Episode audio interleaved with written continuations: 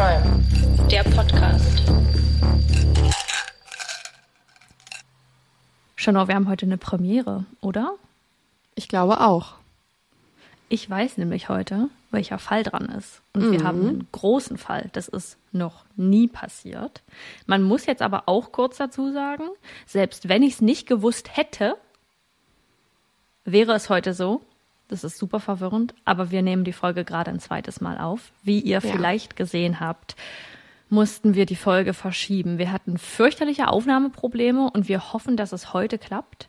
Wir werden es auf jeden Fall irgendwie versuchen, hinzubekommen, sodass ihr die Folge dann jetzt ganz bald hört. Und wenn alles funktioniert hat, dann ist das Datum der Erscheinung der Folge, vor allem das Datum, der Tag, die Mittwoch, Dienstag, ist ja auch egal.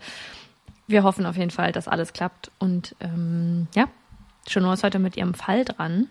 Ja, wir haben heute schon einmal eben gerade versucht aufzunehmen und da war es wieder so. Und jetzt mhm. hoffen wir, wir drücken einfach jetzt mal alle die Daumen, dass es so bleibt. Und ansonsten weiß ich auch nicht, wie wir es machen sollen. Dann müssen wir halt noch weiter improvisieren und dann noch später posten. Aber wir sind jetzt erstmal guter Dinge, dass das klappt, weil bisher ist die Aufnahmezeit irgendwas über eine Minute und es scheint gerade noch zu funktionieren. Wir drücken die Daumen. Wir wollen ja jetzt nichts beschreien, aber es ist alles gerade im Lot. Ja, der Fall für heute ist mh, mm, eigentlich schon lange in meinen Entwürfen. Also den habe ich schon vor einer ganz langen Weile, schon vor einer ganzen Weile, habe ich den recherchiert. Der sollte eigentlich mal Folge 54 werden, aber zu mhm. diesem Zeitpunkt war der Fall noch nicht ganz so fortgeschritten, wie er heute ist. Heute ist er auch noch nicht ganz abgeschlossen. Es gibt noch kein offizielles Urteil, mhm. aber er ist eigentlich gelöst. Der Fall ist so gelöst an sich. Und ich fand ihn super spannend und Saskia fand ihn auch spannend. Wir haben uns damals die ja. TikToks hin und her geschickt und werden euch natürlich auch einige dazu posten. Aber ansonsten würde ich sagen, wir kommen einfach direkt mal zu meinem Fall. Ja, ich bin sehr gespannt. Wir haben da damals ein bisschen drüber gesprochen. Ich habe nicht so viel recherchiert, also ich habe jetzt nicht ins Detail recherchiert, deswegen weiß ich gerade vermutlich genauso viel wie ihr da draußen, die gerade zuhören. Aber ich würde sagen, leg einfach los. Ja, zu dem Fall noch. Eine der folgenden Personen wurde in allen Quellen jetzt immer als George ausgesprochen, als George Torres, aber der, ja, Nachname impliziert mir eigentlich, dass es auch Jorge sein könnte, der Vorname, mhm. also so wie der Vorname eben ausgesprochen wird. Wollte ich nur einmal davor sagen, dass ich ja ihn jetzt hier als George benennen werde, weil es eben in allen Quellen, in denen ich recherchiert habe, so war. Aber ich würde auch nicht ganz ausschließen, dass der, der, dass die richtige Aussprache davon Jorge ist, weil es eben ja der spanische Nachname echt impliziert. Aber nur, dass ihr schon mal Bescheid wisst. Die Triggerwarnung und andere Anmerkungen zur Folge findet ihr wie immer in der Episodenbeschreibung. Orange County, Florida. Hier leben der 42-jährige George Torres und seine Partnerin Sarah Boone in einem Apartment. Anfang 2017 verlieben sich Sarah und George ineinander. Nur drei Monate nach dem Kennenlernen der beiden zieht George bei Sarah ein. Beide sind Ende 30, als sie sich kennenlernen und haben Kinder aus vorherigen Ehen. Sarahs Sohn lebt sogar zeitweise bei den beiden. Oftmals sieht man George und Sarahs Sohn vor dem Apartment spielen. Sarah beschreibt sich selbst als Einserschülerin, als Person, die nie Ärger machte, als liebende Mutter. Als sie George Torres kennenlernt, ist er in vielerlei krimineller Machenschaften verwickelt. Wirklich weiß ist seine Weste nicht. Immer wieder muss er ins Gefängnis, oftmals aufgrund von häuslicher Gewalt. Aber Sarah liebt ihn so sehr, dass sie ihn zu einem besseren Menschen machen will. Zu einem, der für seine Familie da ist. Sarahs Selbstbild ist jedoch etwas verzerrt. Bei ihrer Beschreibung über sich selbst vergisst sie doch glatt, dass sie im Jahre 2018 selbst einmal verhaftet wurde. Als die hm. Polizisten an diesem Tag zur Wohnung des Paares gerufen werden, finden die Polizisten eine aufgelöste Sarah vor, die ihnen berichtet, dass ihr Lebensgefährte George ihr gegenüber gewalttätig wurde. Eine Anzeige wollte sie damals nicht aufgeben. Als die Polizisten nun George befragen, gibt er ihnen widersprüchliche Aussagen zu dem, was Sarah ihnen erzählte. An seinem Hals erkennen die Ermittler deutliche Druckmale. Sie habe ihn in die obere Etage verfolgt und dort begonnen, ihn zu würgen. So fest, dass er nicht in Frage stellt, dass sie ihn töten wollte. Was er aber gesteht, ist, Sarah aus Selbstverteidigung getreten zu haben. Dabei habe er wohl ihr Auge getroffen. In diesem Moment, so sagt er, habe er nicht genau gesehen, wohin er trat. Sein Ziel war es, sich zu verteidigen. Anhand der Wunden an Georges Körper können die Einsatzkräfte rekonstruieren, dass Sarahs Version so nicht stimmen kann. Sarah und George werden beide verhaftet und auf das Revier gebracht. Weil aber keiner der beiden Anzeige gegen den anderen erstatten möchte, wird der Sachverhalt niedergelegt. Im Jahr darauf wird nun George aufgrund von häuslicher Gewalt gegenüber Sarah verhaftet. Sarah habe, so sei es auch bei dem letzten Vorfall gewesen, mit einem anderen Mann gesprochen, was George wütend gemacht habe. Er soll seine Freundin dann mehrmals geschlagen haben, so gibt sie in diesem 911-Call an. Als die Beamten an der gemeinsamen Wohnung des Paares ankamen, beschreibt Sarah, dass George ihr auf den Kopf, ins Gesicht, auf die Beine und auf die Arme geschlagen habe. Sie soll ihn angefleht haben, aufzuhören, aber er habe nur geantwortet, du wirst sterben. Sarah trägt von diesem Vorfall Hämatome und eine rote Beule an der Haarlinie davon. Dieses Mal, so sagt Sarah, wolle sie aber aussagen und eine Anzeige stellen. Auch der Körper von George weist Wunden wie zum Beispiel Kratzer auf, von denen er nicht sagen kann, woher sie stammen. Sarah hatte genau das gleiche über ihre Kratzer am Hals gesagt. George Torres sagt in der Befragung aus, dass weder er Sarah geschlagen habe, noch sie ihn. Der Fall geht auch vor Gericht und George Torres wird entlassen. Unter der Bedingung, dass er keinerlei Drogen oder Alkohol zu sich nehmen dürfe und kein feindseliger Kontakt zur Klägerin, also Sarah Boone, bestehen dürfe. Aus der gemeinsamen Wohnung zieht er aus. Der nächste Vorfall ereignet sich am 4. September 2019. George Torres wird wegen Verletzung seiner Auflagen verhaftet. Sarah erzählt dem Beamten, dass sie oben im Schlafzimmer schlief, als George Torres unten die Tür auftritt. Er sei dann in ihr Schlafzimmer gekommen und habe sie beleidigt. Sie habe ihn ein weiteres Mal angefleht, sie in Ruhe zu lassen, und daraufhin habe er auf ihr linkes Ohr, also die linke Seite ihres Kopfes, geschlagen. Eine medizinische Konsultation lehnt Sarah ab, möchte aber wieder gegen ihn aussagen. George wird im Masterbad gefunden, wo er sich versteckt hielt. Er gibt so gut wie keine Aussagen zum Vorfall ab. Es dauert nicht lange, dann ist George wieder aus dem Gefängnis raus und wieder mit Sarah zusammen. Sie ziehen sogar wieder in die gleiche Wohnung. Toxische Beziehungen wie George und Sarah sind oft geprägt von Beleidigungen, Erniedrigungen, Egoismus bis hin zur Gewalt. Für Betroffene ist es häufig schwer, aus diesem Beziehungskonstrukt auszubrechen. Gründe hierfür können emotionale, finanzielle oder andere Abhängigkeiten sein. Die Sicherheit, die der Partner oder die Partnerin einem trotz all der Probleme gibt. Was das alles noch problematischer machen kann, ist, wenn Alkohol im Spiel ist.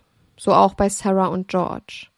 Es scheint, als hätte George ein größeres Problem mit der betäubenden Substanz als Sarah. Laut eigenen Aussagen könnte sie hier und da mal eine Flasche Wein trinken, dann aber auch mal wieder eine lange Zeit gar nichts. Bei George sieht das wohl etwas anders aus. Er hatte eine Art Sucht entwickelt. 24. Februar 2020. 1 Uhr mittags. Ein Notruf geht bei der Polizei ein. 911, wo ist der Standort Ihres Notfalls? 4748 France Court, Apartment 3. Ist es ein polizeilicher oder medizinischer Notfall? Mein Freund ist tot. Erklingt es von der anderen Seite. Am Telefon spricht Sarah. Ich werde euch nun eine Aufnahme vom Notruf vorspielen. Die Aufnahme ist auf Englisch, aber ich werde sie im Verlauf jetzt nochmal übersetzen. Is the location of your emergency? 4748 France Court, apartment 3. 4748, what's the street name? France, F R A N T Z. And the apartment number? 3. Is this a police or medical? My boyfriend is dead. Okay, send the line for the fire department. Do not hang up.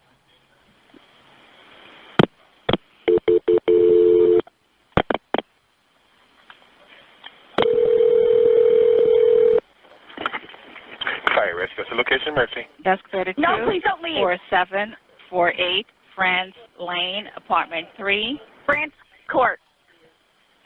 France Court. Yes. All right, great. Now tell me exactly what happened there. Uh, my boyfriend and I were playing last night, and Mm-hmm. I put him in his case and we were playing, and Okay. like kind of hide and seek kind of thing. So I fell asleep, and I woke up, and he was dead in the suitcase. So I don't know what happened. I don't know what happened. Right, okay, what's your apartment number? Three. Um, Apartment three? Yes, like he has like blood coming out of his mouth, and I don't know if like he had like an aneurysm or what happened. Right, okay, all right, okay. Listen, we're getting help out there too. All right, okay. Okay, is he hanging from somewhere or what, ma'am? No, I pulled him out of the suitcase. Okay. All right, listen to me. Okay, that um, I just I just need to confirm this. All right, I, I understand. I just need to confirm this. Is he is he awake at all? Is he conscious at all? No, he's purple. Is he right? Is he breathing? No, All right. I need you to get I need you to get him on the floor, flat on his back for I me, did. okay? I did. I did. I tried giving him CPR. All right. Sarah beschreibt hier, dass ihr Freund und sie am Vorabend so etwas wie Verstecken gespielt hatten. Dabei habe sie ihren Freund George in einen Reisekoffer eingeschlossen. Sie sei dann eingeschlafen und habe George am nächsten Morgen tot im Koffer vorgefunden. Sie sagt, sie habe ihn am Morgen aus dem Koffer gezogen und versucht, ihn wiederzubeleben. Aus seinem Mund sei Blut ausgetreten und sein Körper violett angelaufen. Es dauert nicht lange, bis die Ermittler am Apartment von Sarah Boone und George Torres ankommen. Vor ihnen steht eine sehr unruhige, hektische Sarah. Sie wiederholt immer wieder, dass sie keine Ahnung habe, was passiert sei und sie aus Versehen eingeschlafen war. Morgens habe sie dann mit ihrem Ex-Mann wegen des gemeinsamen Sohnes telefoniert und sei dann in die untere Etage gegangen. Als sie Ausschau nach George hält, kommt ihr in den Sinn, dass er noch im Koffer ist. Sarah erwähnt, dass das Paar am Vorabend zusammen getrunken hatte. Eine Flasche Wein, nicht mehr und nicht weniger. Es existiert mehr als 40 Minuten langes Bodycam-Videomaterial, das auf YouTube einsehbar ist. Hier ist zu sehen, dass Sarah zittert. Sie fragt oftmals, ob sie noch mal kurz ins Apartment gehen könnte, um sich Wasser zu holen. Ins Apartment wird sie nicht gelassen. Die Polizistin versichert ihr aber, ein Wasser für sie zu organisieren. Sarahs Ex-Mann ist auch am Tatort. Sie hätte ihn gerufen, weil sie nicht weiter wusste. Danach habe sie die Behörden kontaktiert.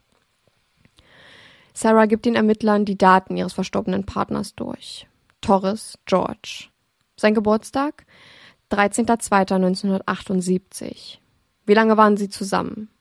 Dreieinhalb Jahre. Nachdem Sarah auch ihre persönlichen Daten durchgibt, erklärt sie auf Nachfrage der Polizistin, dass George selbst in den Koffer gestiegen sei. Sarah hätte den Koffer dann zugemacht und beide hätten dabei rumgeblödelt und gelacht. Dann wäre sie nach oben gegangen, hätte sich dort hingelegt und wäre eingeschlafen. George hatte sie dabei völlig vergessen. Immer und immer wieder soll sie wiederholen, was in der Nacht vom 24. Februar geschah. Große Abweichungen gibt es hierbei nicht. Als sie nach Georges medizinischer Verfassung und Medikamenten, die er möglicherweise nehmen könnte, gefragt wird, kann sie darüber nicht viel Auskunft geben. Medikamente, so sagt sie, habe er regulär keine genommen. Sie könne sich daran erinnern, dass George vor zwei Jahren eine Gesichtsrekonstruktion hatte, weil sein Gesicht durch einen Streit mit seinem Bruder stark beschädigt war. Danach demonstriert sie, in welcher Position sich George in den Koffer legte, bevor sie ihn zuzog. Leider ist ihre Körperhaltung auf dem Videomaterial nicht zu erkennen, weil sie nicht im Bild ist. Sie erzählt den Ermittlern, dass sie nun um ihr Leben fürchtet. Sarah macht Anspielungen auf George Torres Familie und sagt, dass sie diese nie mochten und sie immer als Blue-Eyed White Dragon bezeichneten. Der blauäugige weiße Drache hat was mit Yu-Gi-Oh! zu tun, habe ich recherchiert. Sie wiederholt, seine Familie wird mich umbringen, seine Kinder werden mich umbringen, sie werden mich umbringen. Sie würden Sarah nicht einmal versuchen zu verstehen. Die Ermittler erzählen der 30-Jährigen, dass die Leiche von George nun abtransportiert und zur Autopsie freigegeben wird, um die Todesursache herauszufinden. Morgen früh würden sie mehr wissen. An Georges Lippe ist eine kleine Wunde auffällig, sowie ebenfalls Hämatome im Augenbereich. Eine spätere Autopsie zeigt noch mehr Verletzungen auf seiner Stirn, Hämatome an der Schulter und Kratzer auf dem Rücken. Seine Todesursache wird wie folgt benannt. Positional asphyxia with environmental suffocation consistent with prolonged confinement, was so viel bedeutet wie Positionsasphyxie, also ein positionsbedingter Atemstillstand, mit umweltbedingter Erstickung zusammen mit längerem Eingeschlossensein. Der Rechtsmediziner vermutet, dass sich George Torres bis zum Fund circa elf Stunden in diesem Koffer befand. Die Ermittler bitten Sarah darum, ihnen ihr Handy zu geben, was sie auch ohne Widerworte tut. An diesem Abend schläft Sarah nicht in der gemeinsamen Wohnung. Es wird vermutet, und dafür gibt es keine handfesten Infos, aber es wird vermutet, dass Sarah bei ihrem Ex-Mann, also dem Vater des neunjährigen Sohnes, genächtigt hat. Am Morgen darauf wird Sarah von den Polizisten für eine Befragung aufs Revier bestellt. Über die Befragung ist ein eine Stunde 55 langes YouTube-Video öffentlich zugänglich. Da sitzt sie nun im Verhörraum mit zwei Ermittlern und ohne Anwalt. Sarah erzählt, dass sie George immer geliebt habe und immer versucht habe, aus ihm einen besseren Menschen zu machen. Sie wollte nicht trinken an diesem Abend, aber George wollte, und so taten sie es beide. Erst haben George und Sarah draußen herumgesessen. Später seien sie reingegangen und haben ein Puzzle begonnen. Gegen acht Uhr hatten sie dann keine Lust mehr auf das Puzzle gehabt und hätten dann etwas Musik angemacht und eben jenes Versteckspiel gespielt. Der Koffer sei griffbereit gewesen, weil George Sarah zuvor helfen wollte, ihre Sachen für eine Spende zusammenzusuchen. Dann hatten die beiden aus Jux entschieden, dass George sich nun im Koffer verstecken sollte. Die Ermittler fragen, ob sie das schon einmal getan hätten, was sie aber verneint. Sarah wird berichtet, dass Georges Leiche einige Wunden aufwies, die der Gerichtsmediziner feststellen konnte. Sofort hebt Sarah die Handflächen in die Luft und sagt, ich habe ihn nicht angefasst. Im Verlauf der Befragung wird Sarah zunehmend aggressiv und gerät in eine Abwehrreaktion. Auch hier soll sie noch einmal erklären, was am Abend des 23. Februar 2020 geschah. Es stimmt alles mit ihren ersten Aussagen überein. Sie besteht darauf, nicht betrunken gewesen und einfach eingeschlafen zu sein, weil sie müde gewesen sei. Die Frage, ob sie an diesem Sonntagabend, wo das Paar puzzelte, eine Flasche Wein genoss und Verstecken spielte, Fotos oder Videos aufgenommen hat, beantwortet sie mit Nein. Jetzt kommt das Ass zum Einsatz, was die Ermittler im Ärmel haben. Denn auf Sarahs Handy befindet sich ein Video. Nicht nur irgendein Video, sondern das wichtigste Beweisvideo in dem Fall. Das zweiminütige Video zeigt einen blauen Rollkoffer. In ihm befindet sich George Torres. Man sieht, wie sich der Koffer bewegt und man hört das Paar miteinander kommunizieren. Man hört George nach Sarah rufen, mehrmals. Sarah entgegnet, für all das, was du mir angetan hast, fick dich. Immer wieder ruft George Sarah. Jap, das ist mein Name. Er sagt, dass er keine Luft bekommt und sie ihm helfen soll. Sie entgegnet nur, das ist dein Problem. Sie lacht ihn aus, was deutlich im Video zu hören ist. So ist das, wenn du mich wirkst, sagt sie. Und fügt später noch hinzu, so fühle ich mich, wenn du mir fremd gehst. Georges Stimme wird zunehmend panisch und seine Hilferufe lauter. Sarah, ich kann nicht atmen, Babe. Sarah tut nichts, als weiter zu filmen. Sie sagt, Sch und das Video ist zu Ende. Ich werde euch den Ton des Videos jetzt einmal abspielen. Wenn ihr das nicht hören könnt oder auch nicht hören wollt, dann skippt ungefähr eine bis anderthalb bis zwei Minuten. Sarah. For everything you've done to me. Sarah. For everything you've done to me. Sarah. Fuck you. Sarah. Fuck you. Sarah. Stupid. Sarah. That's my name. Don't wear it up. Sarah. I can't fucking breathe, babe. Seriously. Yeah, that's when you do when you choke me. Sarah. Sarah.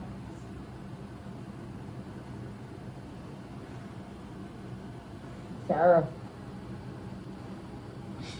Sarah, I can't breathe, babe. That's on you. Sarah, I can't breathe. It's on you. Sarah. Real around some. Might want to get video for it extra. Because I got this. Sarah. Mm, Real around ransom. Sarah. Sarah, I can't. I can't breathe, babe. Oh. That's what I feel like when you ching on me. Sarah. I Fuck you. fucking breathe, Sarah. Yeah. You should probably shut the fuck up. Sarah.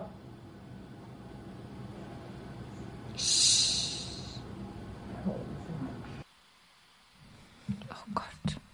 Im Video kann man auch deutlich sehen, dass der Koffer keine kleine Öffnung hatte, so wie Sarah es zuerst ausgesagt hat. Die Öffnung hatten sie gelassen, damit George seine Finger durchstecken und sich selbst wieder aus dem Koffer befreien könnte. Aber der Koffer ist komplett zugezogen, von einer auf die andere Seite. Die Ermittler, die mit ihr zusammen im Verhörraum sitzen, spielen Sarah Boone das besagte Video vor. Sie behauptet, sich weder an das Video noch an die Situation erinnern zu können. Sie fragt, muss ich mir sowas wirklich ansehen? Ich muss mich immer noch übergeben und kann nicht schlafen. Die Ermittlerin entgegnet ihr, dass sie folgende zwei Möglichkeiten hat.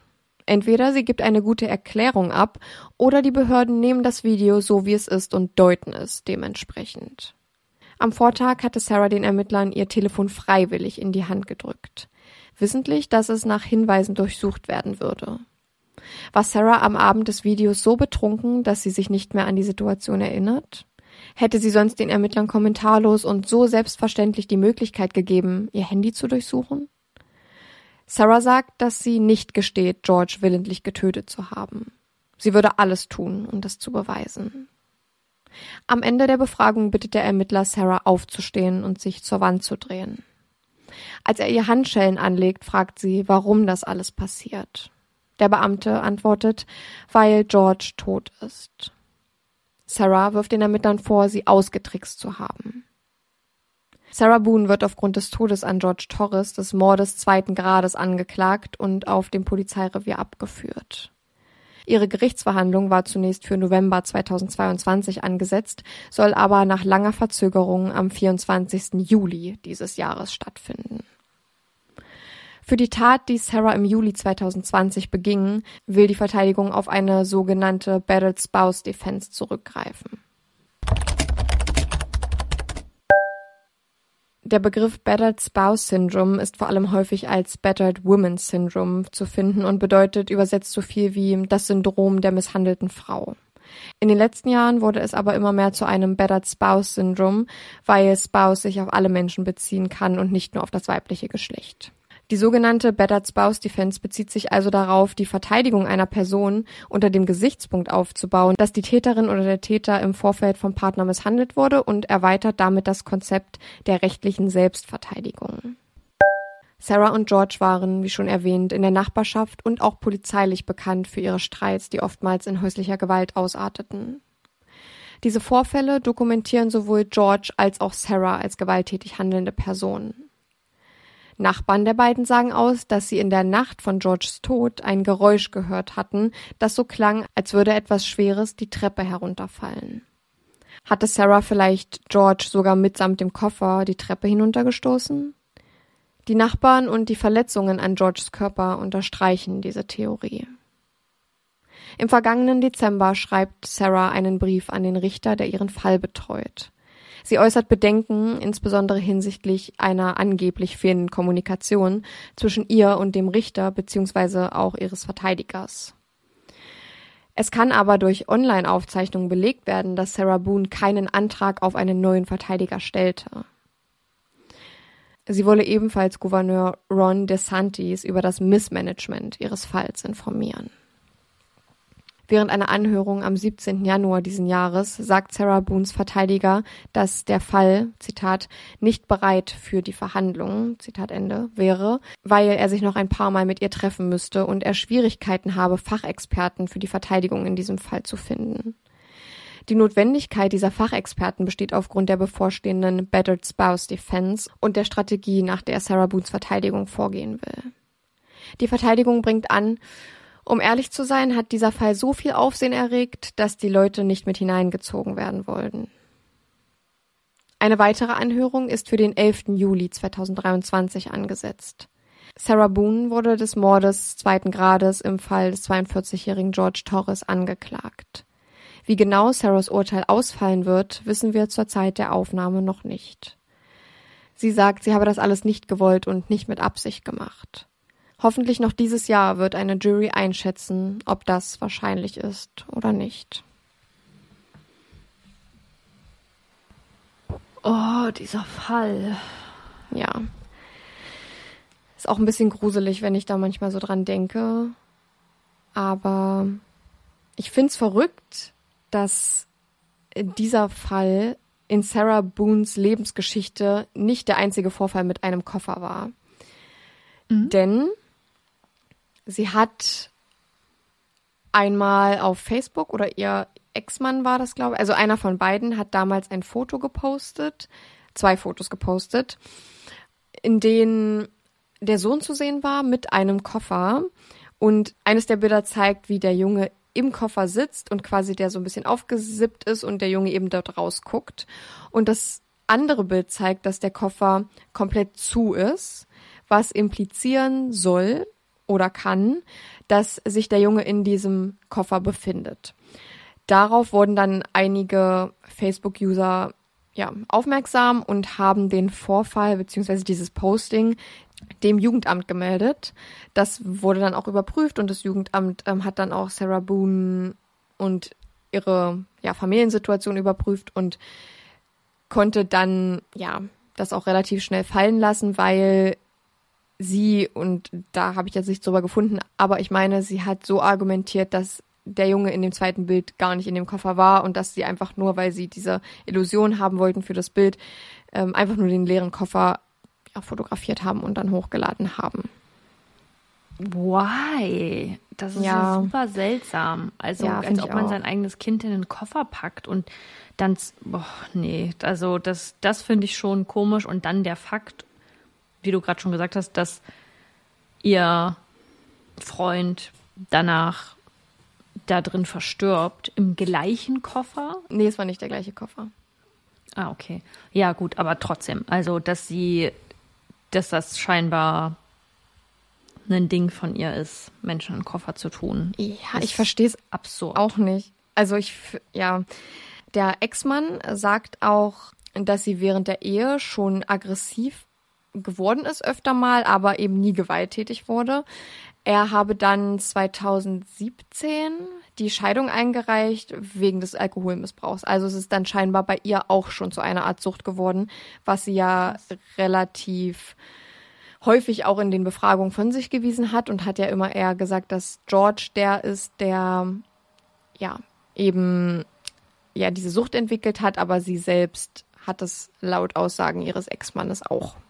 Ja, das ist krass, weil ich finde ihre Geschichte und Vergangenheit mit ihren Partnern klingt für mich so, als wäre da nicht alles in Ordnung. Also gerade die toxische Beziehung jetzt zu George und dann der Fakt, dass sie auch immer wieder zueinander zurückkehren, das, das ist in toxischen Beziehungen ja sehr häufig so, dass die nicht voneinander wegkommen.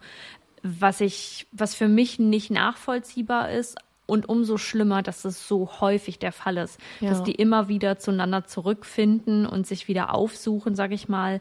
Und anders als in Situationen, wo die eine, die eine Seite von der anderen vielleicht sogar ja verfolgt wird oder immer wieder zurückgeholt wird, beide scheinbar zueinander zurückfinden und weiter Zeit miteinander verbringen wollen. Und ja, das, ich könnte mir gut vorstellen, dass sie vielleicht alkoholabhängig wurde und diese Alkoholsucht entwickelte ähm, und dadurch die Beziehungen auch darunter leiden, so wie ihr Ex-Mann auch sagt. Und ich frage mich, weil ich finde, dass sie in der Aufnahme von ihrem Handy relativ angetrunken wirkt, obwohl sie Ja. behauptet, sie hat gar nicht so viel getrunken Ja, finde ich auch. und sie so leicht lallt. Also ich finde, man merkt das an den Worten, wenn man das mit sich selbst vielleicht vergleicht und manchmal, wenn man angefangen, wenn man ein bisschen mehr getrunken hat, anfängt so Worte nicht zu überspringen, aber so entweder lang zu ziehen oder richtig kurz zu fassen mm, oder kurz zu phrasieren. Und das, da waren ja auch einige Worte überhaupt nicht verständlich Ja, fand ich so dass es für mich jetzt nicht wirkt, als hätte sie nur so ein Glas getrunken. Und das passt irgendwie alles hinten und vorne nicht zusammen. Also der Gedanke daran, dass sie vermutlich relativ viel Alkohol trinkt und das jetzt nicht das erste Mal in vielen Monaten ist, das ist Ja. eine Mutmaßung, aber das davon Ja, ja, das kommt gehe ich jetzt erstmal hin. in meinen Gedanken so aus.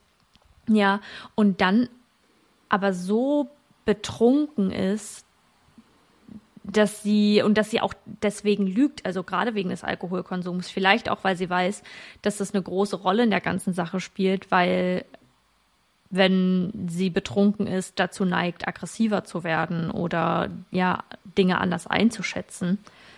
Das Beweisvideo ist generell voll bezeichnet und voll wichtig für dieses, ja, für einfach diesen ganzen Fall, weil, und das fragen auch, beziehungsweise darauf sprechen sie auch die Ermittler in dem Gespräch an, warum bei ihr dann nicht der Punkt gekommen ist, wenn sie nicht so viel getrunken hat, weil sie sich ja angeblich eine Flasche Wein geteilt haben, warum bei ihr nicht der Punkt gekommen ist, an dem er panisch wurde und ja, sich gegen den Koffer gedrückt hat und mit allen Kräften versucht hat, aus dem Koffer zu kommen, dass sie gedacht hat, ach du Scheiße, das ist gerade ernster, als es gedacht war. Ich hol ihn jetzt Ja. da raus. Und sie hat ja währenddessen gelacht, gefilmt und gesagt, fuck you for everything you've done to me. Und das passt irgendwie, naja, so vorne und hinten irgendwie nicht ganz so zusammen, wo ich mir denke, sie erzählt zwar, dass es alles Spaß war und er sei da freiwillig reingestiegen und habe sich auch freiwillig dort einschließen lassen und hast du nicht gesehen. Ähm, aber Ja. das Video impliziert doch was komplett anderes. Also in dem Video lacht sie, gibt Gründe dafür an, warum sie ihn dort einschließt und nicht rausholt. Und ja, dafür ist das Video so wichtig und deswegen war das auch so ein bisschen das Ass, was sie im Ärmel hatten. Und deswegen ist es auch, ähm, ja, unter anderem ein Mordprozess geworden, weil es zum Glück dieses Video gibt und sie hat es, habe ich ja auch erzählt, ihr, den Ermittlern hat sie das Telefon ja wirklich ohne Widerworte gegeben. Gut, es wäre auch aufgefallen, wenn sie jetzt gesagt hätte, ach nee, möchte ich lieber nicht machen, aber ich finde Ja. es trotzdem verrückt, weil dann muss sie ja schon, und das, da würde ich mich dir auch anschließen, sie hat für mich auch ziemlich betrunken geklungen und für eine, ich sage mal, trainierte Trinkerin, die auch ein Alkoholproblem hat, würde ich jetzt schätzen, ist eine Flasche Wein sich zu teilen mit dem Partner nicht so ausschlaggebend, um so zu Ja. lallen und so ein Video aufzunehmen und dann vielleicht auch gar nicht mehr zu wissen, dass man das Video überhaupt aufgenommen hat und dann leichtfertig den Ermittlern eben das Handy zu übergeben. So, hier, guckt, ich habe nichts zu verbergen, guckt da ruhig rein. Und Ja. sie hat ja auch gesagt, dass sie hochgegangen ist dann und hat sich ins Bett gelegt und sie hat dann eine halbe Stunde auf ihn gewartet und hat dann gedacht, naja, oder beziehungsweise sagt sie es so aus, ähm, er hat doch da dieses kleine Loch, er kommt doch da, kann doch da seine Finger reinstecken und kommt dann ganz einfach aus diesem Koffer wieder raus. Und als sie, als er dann nach einer halben Stunde immer noch nicht oben war, hat sie gesagt, ach fuck it, ich schlaf jetzt einfach oder ist halt eingeschlafen angeblich, weil sie müde war. Sie betont, sie betont ja auch, dass sie müde war und nicht betrunken und dass sie deswegen eingeschlafen wäre. Ich weiß nicht, irgendwie passen diese Sachen für mich vorne und hinten nicht zusammen, weil du hast gerade noch dieses Video gemacht, dann gehst du hoch und wartest auf deinen Partner, der sich jetzt da selber draus befreien muss, aber vorher gesagt hat, Babe, ich kann nicht atmen, hol mich hier bitte raus. Ja. Ist Ja. für mich irgendwie, also ich finde es ganz schwierig. Ich finde, bei all der Stimmigkeit, die es angeblich gab äh, in den einzelnen Vernehmungen, die sie hatte, und beide Geschichten, sag ich mal, übereinstimmten, umso verkorkster und verschobener sind eigentlich die Aussagen, die sie da trifft und was das Video am Ende zeigt. Voll. Und das am Ende ja auch der, der Beweis ist dafür, weil das genau in der Situation ist und sie eigentlich die Geschichte, die sie sich da ausgedacht hat und vielleicht auch toll auswendig gelernt hat, um sie nochmal so rekonstruieren zu können, so zusammengezimmert hat, vielleicht auch aus ähm, Gedanken, die sie sich selbst einredet, aber ja, vermutlich aus dem Schuldbewusstsein und der Angst, jetzt da gefasst zu werden. Und sie sagt ja auch, sie hat Angst um ihr Leben. Sie behauptet zwar, der Grund wäre die Familie von George. Ich glaube aber auch, dass da ein bisschen die Wahrheit aus ihr spricht und das nicht aufgrund der Familie oder der Freunde, sondern weil sie weiß, dass da jetzt was auf sie zukommt und die Polizei sie ähm, am Schopf gepackt hat und nicht mehr loslassen wird. Ja, ja, kann ich mir auch gut vorstellen. Was ich echt ein bisschen fragwürdig finde, ist der Fakt, dass sie als sie die Polizei gerufen hat und die feststellen mussten, dass dort eine Person verstorben ist oder tot ist und es sich nicht um den natürlichen Tod handelt, sondern durch Außeneinwirkungen, sie nicht in Untersuchungshaft gebracht wurde, sondern scheinbar irgendwo anders geschlafen hat. Nicht in ihrem Apartment, da durfte sie nicht rein, aber bei ihrem Ex-Mann, wer weiß, wo sie geschlafen hat, aber auf jeden Fall nicht im Gefängnis. Und das finde ich ganz schön ähm, ja, finde ich schwierig dafür, dass sie auch. die einzige Person an dem, ja, dass sie die einzige Person dort war am Tatort und äh, am Fundort der Leiche und ja ganz offensichtlich den Abend mit ihr mit ihm verbracht hat. Also sie sagt das ja. Es ist ja nicht so, als hätte sie, als würde sie behaupten, ich habe ihn hier aufgefunden, als ich morgens herkam, sondern wir haben den Abend zusammen verbracht und wir haben Verstecken gespielt und er war am Koffer und am Ende war ich es ja trotzdem. Ob ich das jetzt beabsichtigt betrunken gemacht habe aus Spaß oder nicht, am Ende war sie die Person, die ihn da reingesperrt hat. Stimmt, das ist mir in der Recherche irgendwie gar nicht so vor die Füße gefallen, sage ich mal, weil Ja. ich ja mir jetzt eigentlich dabei nicht so viel dachte, aber da hast du schon recht, das ist eigentlich schon ein bisschen fahrlässig, weil sie hätte ja auch denken können, ah, ich hau jetzt einfach mal ab. Und Ja. dann wäre sie Ja, ich hau jetzt ab oder möchte mich der ganzen Sache nicht stellen und Ja. ähm, nehme mir das Leben, damit ich, Ja. dam, damit ich das hier nicht äh, miterleben muss und die Konsequenzen nicht tragen muss. Stimmt, echt, das habe ich gar nicht so. Mhm. Ja, spannend. Ja, finde ich, echt, finde ich echt schwierig. Ich weiß nicht, ob sie nicht genug Beweise hatten. Ich finde, ich finde tatsächlich den Grund oder den Fakt, dass sie mit ihm zusammen den Abend verbracht hat und er in der Nacht verstorben ist, Grund genug, um Ja. sie Ja. dort äh, zumindest für eine Nacht in Gewahrsam zu nehmen. Aber ich weiß nicht, wie das im amerikanischen oder im US-amerikanischen Recht ist. Und vielleicht ist das auch nicht möglich. Aber ich finde, ja, aber ich finde es schon wirklich fahrlässig. Eine Sache habe ich tatsächlich noch, die mir auch aufgefallen ist, ähm, während du den Fall präsentiert hast. Ihre Reaktion auf das Video und die Szenen, die ihr da gezeigt wurden, war ja, warum muss ich mir sowas angucken? Ich übergebe mich immer noch, kann immer noch nicht schlafen. Ja. Mir geht's ja so schlecht, weil ich das miterlebt habe oder danach gesehen habe. Wenn sie wirklich unschuldig wäre und das Ganze versehentlich getan hat oder aus Spaß mit ihm und er dann, nachdem sie müde und nicht betrunken war, eingeschlafen ist, würde man doch ganz anders reagieren. Wenn man einen geliebten Menschen verliert, egal wie viel Probleme man miteinander hat und man hat das nicht beabsichtigt gemacht, würde man doch nicht sagen, also nicht genervt reagieren und Stimmt, auch ja. nicht irgendwie so gefasst, wie sie es hat. Ich weiß am Ende nicht, weil ich es jetzt nicht gehört habe, wie sie dabei spricht. Aber es klang für mich jetzt nicht so, als wäre sie in Tränen ausgebrochen ähm, und hätte nicht fassen können, was da passiert ist. Also ich finde ihre Gefasstheit in der gesamten Situation, es kann auch ein Schock sein. Ja, Klar, oder ein Schutzmechanismus. aber ja, aber auch so dieses Hände hochreißen und sagen, ich habe ihn nicht angefasst. Ja, die möchte sich verteidigen und es würde eine Person, die nichts getan hat, wahrscheinlich auch. Ich habe mich irgendwie versucht, so da hinein zu Ja. versetzen und dachte, wie würde ich denn reagieren? Ich würde vermutlich auch sagen, aber ich war das nicht. So, also klar würde man, würde man versuchen, das sofort von sich wegzuschieben. Aber ich finde ihre Gefasstheit und ähm, der Fakt, dass sie fast schon genervt reagiert, zu ja zu abweichend davon, was da eigentlich gerade passiert ist und dass sie daran nicht schuld gewesen sein soll. Also man Zumal- würde sich doch krasse Vorwürfe machen, oder? Ja, Wenn sowas ja, aus Spaß passiert? Richtig, ja. Zumal du ja auch den, die Person, die du liebst, in den letzten Lebensmomenten, in den letzten Atemzügen da einmal visuell nochmal siehst. Also du hast es einmal noch so vor dir und Ja. Da ist die Reaktion dann schon ein bisschen fragwürdig, beziehungsweise ja, gut, es ist natürlich eine Stresssituation, jeder Mensch reagiert auch anders, aber intuitiv würde ich jetzt sagen, ist man jetzt erstmal nicht in der Abwehrhaltung und sagt, ähm, ach, ich wusste jetzt davon gar nicht, ich kann mich jetzt an die Situation, ich kann mich an das Video nicht erinnern. Vielleicht will man sich dann auch irgendwie einfach nur erklären, aber du siehst da den Menschen, um den du ja auch trauerst, sie hat ja auch geweint und so, auch vor Kameras und war ja auch total aufgelöst.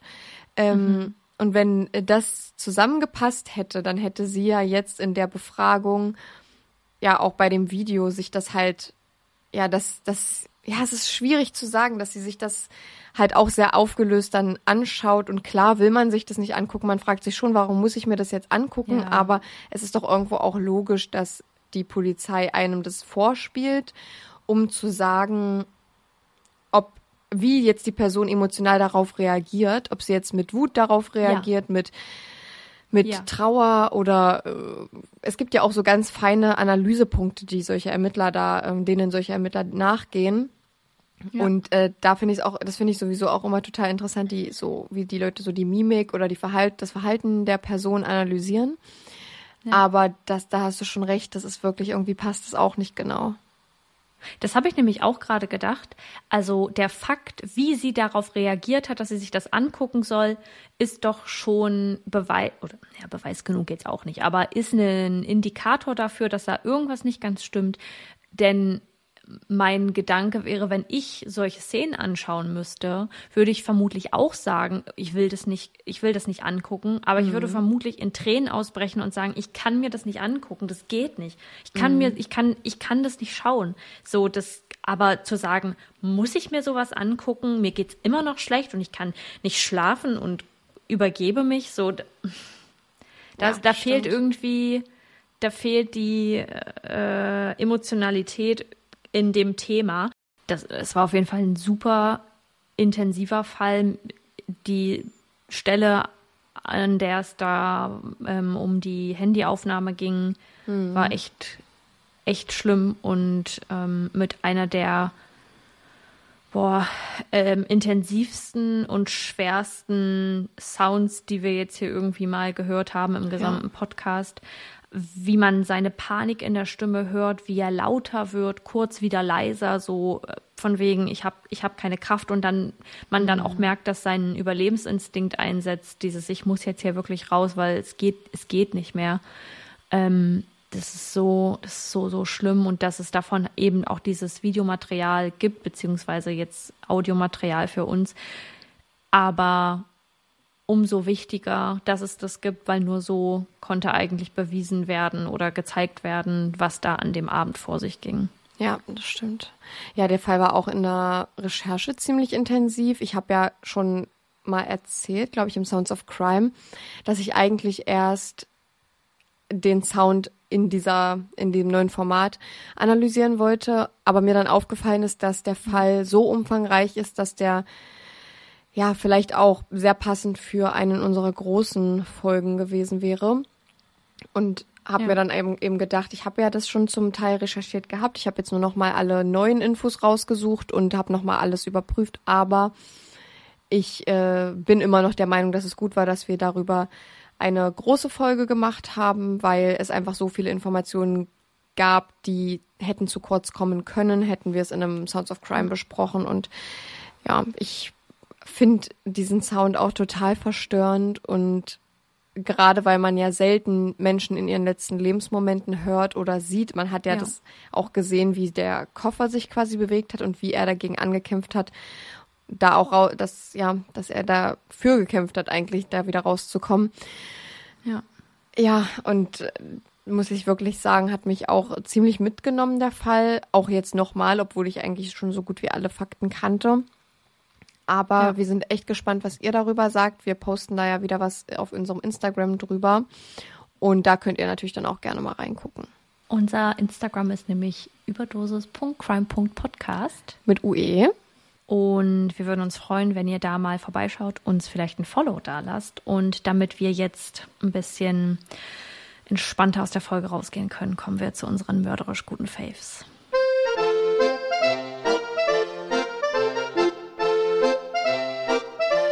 Mein Favorit ist etwas Selbstgemachtes. Ich bin ja die absolute Snack- und Frühstücksqueen und lebe fürs Frühstück und lieb's auch selbst, welches zu machen und ähm, so entweder schon mir bekannte Snacks oder Gerichte neu zu erfinden, irgendwie ein bisschen ausgewogener zu gestalten oder so. Die, ich will nicht sagen die healthy Variante, weil äh, das, wie sagt man, das ist nicht immer so.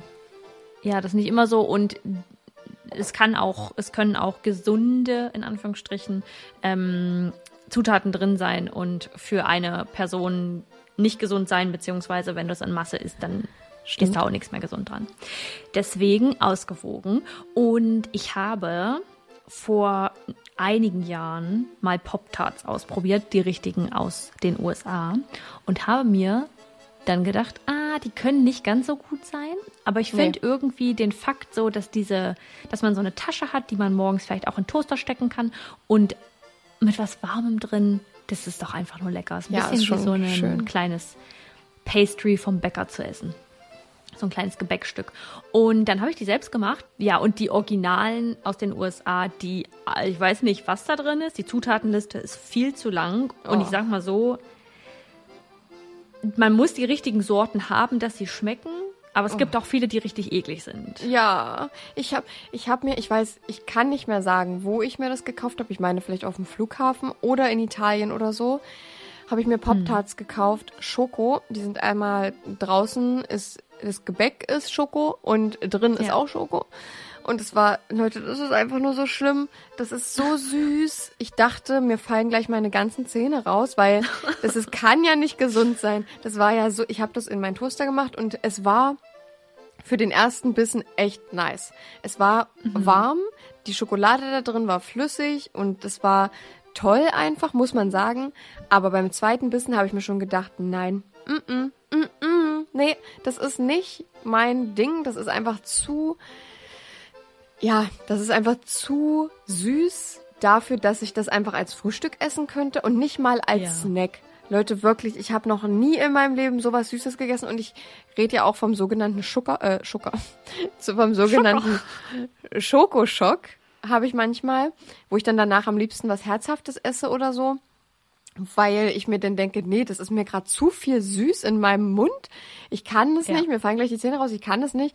Ähm, und dann, ja, esse ich meistens irgendwas Herzhaftes hinterher, aber bei dem Pop-Tart-Zeug ist mir das so aufgefallen, dass das kann nicht gesund sein. Aber wenn du natürlich jetzt da eine, ja, eine Variante gefunden hast, wie man das selber machen kann, was vielleicht jetzt auch angenehmer schmeckt. Vielleicht schmecken auch nicht alle dieser Sorten nicht so gut. Also es kann auch sein, dass ich gerade halt diese Schokosorte erwischt habe, bei der es einfach, da denkst du wirklich, dein Gehirn explodiert, weil es so süß ist. Aber es ist eigentlich, vielleicht schert man das alles zu doll über einen Kamm. Vielleicht gibt's auch echt leckere.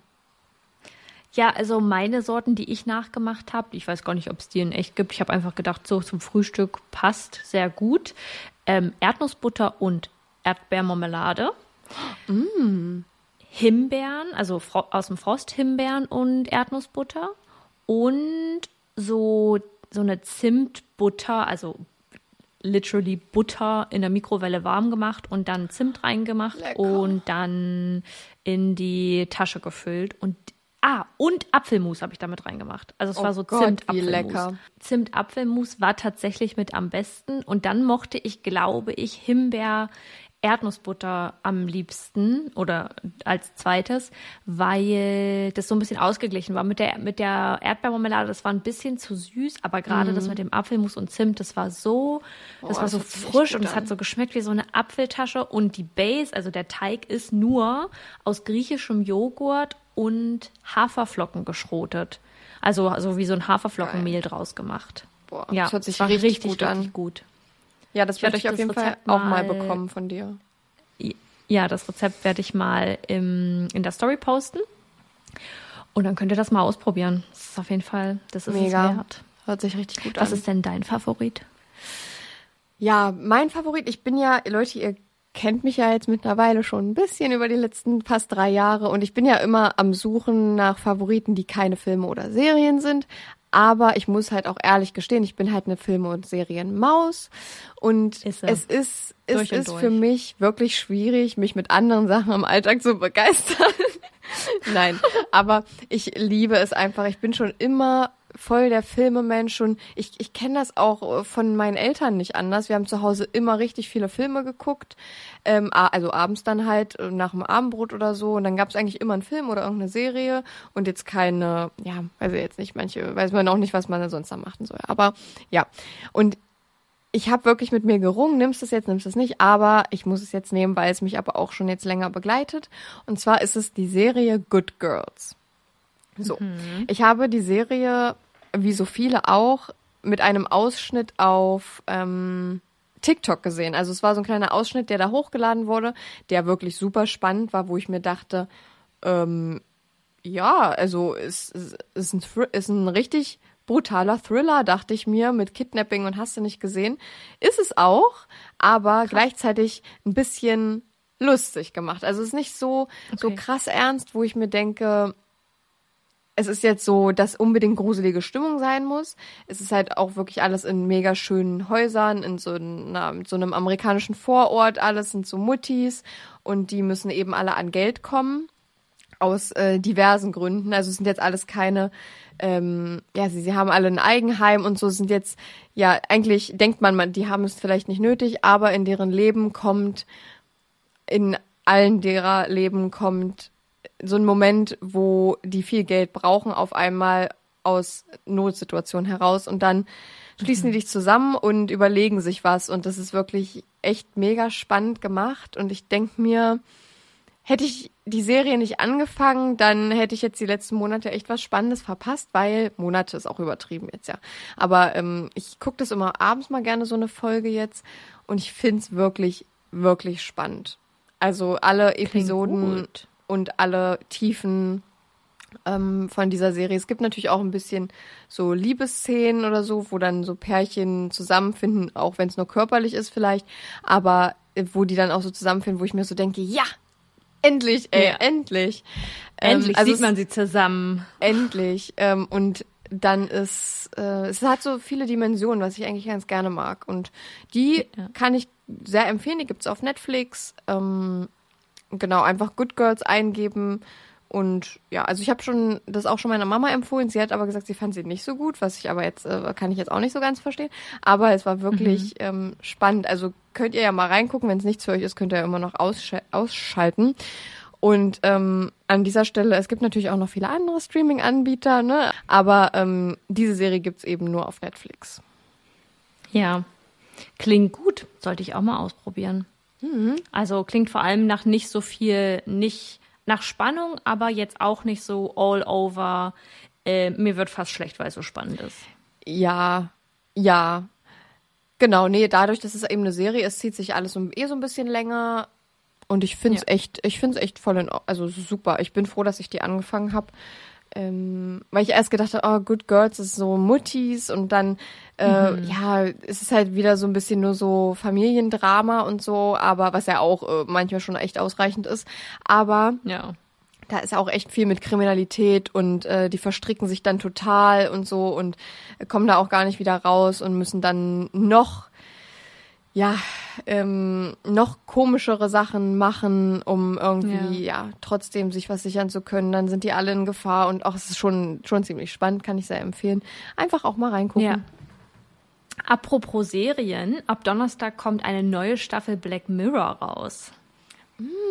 Ich habe ich hab da mal reingeguckt, früher, aber irgendwie war es Ja. nicht so richtig was für mich. Aber ich sollte es nochmal Nee? anfangen. Nee, weil Ja. ich, ich das eigentlich gerne mag, wenn Serien, naja, schon irgendwie so, ein, so eine Linie verfolgen. Und bei Black Mirror ist es ja so, dass es immer, also eine Geschichte ist eine Folge und es ist echt gut, wenn man Ja. immer mal nur so was, so was Kleines braucht zum Gucken. Ich muss da aber wirklich noch mal reingucken, weil das ja auch echt Ja. zu, zukunftskritisch auch teilweise ist und so und ähm, vielleicht, weil ich jetzt ein bisschen älter bin, kann ich mich da gut sehen, dabei diese Serie mir anzuschauen. Ähm, ich glaube, ich bin mir gerade gar nicht sicher, aber ich glaube, die Folgen, die haben tatsächlich sogar Spielfilmlänge, wenn mich nicht alles täuscht. Echt?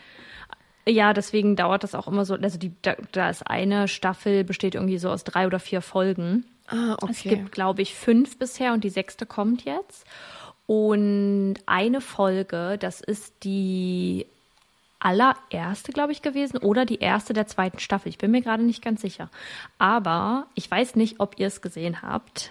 Ein ganz bestimmter ähm, Mobilfon, Mobilfonanbieter, ähm, die haben Apfel als Logo. Äh, die, die haben ein neues Gerät rausgebracht. Das ist eine VR- und AR-Brille. ja. Hast du das gesehen? Ja, habe ich gesehen auf ähm, Instagram, habe ich das gesehen. Und es ist ja so verrückt. Das ist ja absolut abgefahren. Und eine der Folgen von Black Mirror ist relativ ähnlich. Also ganz, ganz viele haben gesagt, oh, das sieht ja aus wie eine Folge von Black Mirror, als der Teaser zu diesem Gerät rauskam ähm, oder die Keynote von Apple gedroppt wurde. Also es ist wirklich verrückt. Und ich habe, als ich dieses Gerät gesehen habe, auch gedacht, wir befinden uns einfach in der Zukunft. Das ist jetzt die Zukunft, von der alle immer gedacht haben, dass die irgendwann kommt und dass diese, dass es diese Geräte vermutlich irgendwann mal geben wird, aber niemand dachte oder niemand wusste, wie man da so hinkommt. also Gott. absolut angekommen und Black Mirror kann ich echt empfehlen. Also es ist sehr intensiv, ist ähm, nichts für schwache Nerven, würde ich sagen. Ist jetzt keine Serie, die man guckt, um gute Laune zu bekommen, aber ist auf jeden Fall spannend und meiner Meinung nach wirklich wert zu schauen. Manche Folgen besser als manch andere. Ja, das Ähm, stimmt. Es gibt auch eine Folge mit Miley Cyrus. Wollte ich gerade sagen, die habe ich auch gesehen. Ich ja. liebe Miley Cyrus. Ja, und deswegen kann man auf jeden Fall mal reingucken. Ja, mache ich auf jeden Fall. Das hat mich jetzt ein bisschen inspiriert, da nochmal reinzugucken. Ja, siehst du, dann schaust du da mal vorbei. Und Donnerstag geht's ich dann weiter mit einer neuen Staffel. Und ja, dann ähm, ist hier ist hier heute vorbei mit unserem Favorites Talk und auch mit unserer Folge. Wir hoffen, sie hat euch gefallen. Ihr konntet irgendwas mitnehmen. Ähm, ihr konntet dem Fall lauschen und habt ein bisschen was darüber erfahren. Und wenn ihr dazu noch Bilder sehen wollt, dann schaut gerne bei unserem Instagram vorbei bei überdosis.crime.podcast. Mit. UE. Da posten wir zu jedem Fall ein Bild und posten da auch unsere Crime to Goes, also die Zusammenfassung von großen Fällen in kleineren Videos. Ihr könnt da was zu unseren Sounds of Crimes sehen und auch manchmal was in der Story. Und wenn ihr mit uns connecten wollt auf noch anderer Ebene, dann könnt ihr da natürlich vorbeischauen. Und dann bleibt mir eigentlich nichts anderes übrig, als zu sagen, dass ich euch einen wunderschönen Tag wünsche. Wir hoffen, ihr habt eine tolle Woche und ähm, hören uns nächste Woche wieder. Und mit Chenors abschließenden Worten Seid immer nett zu anderen, das ist mega wichtig. wünsche ich euch noch, dass ihr, dass ihr auf euch aufpasst. Ich habe mein Pass, passt auf euch auf vergessen. Ja, nicht so Aber, schlimm. ja. Du hast es ja Wir- jetzt richtig gekonnt mit uns. eingebaut. Hast ja Ich habe es ja richtig mit eingebaut. Wir hören uns nächste Woche. Yes. See you later, Leute. Alligator. Tschüss, Leute.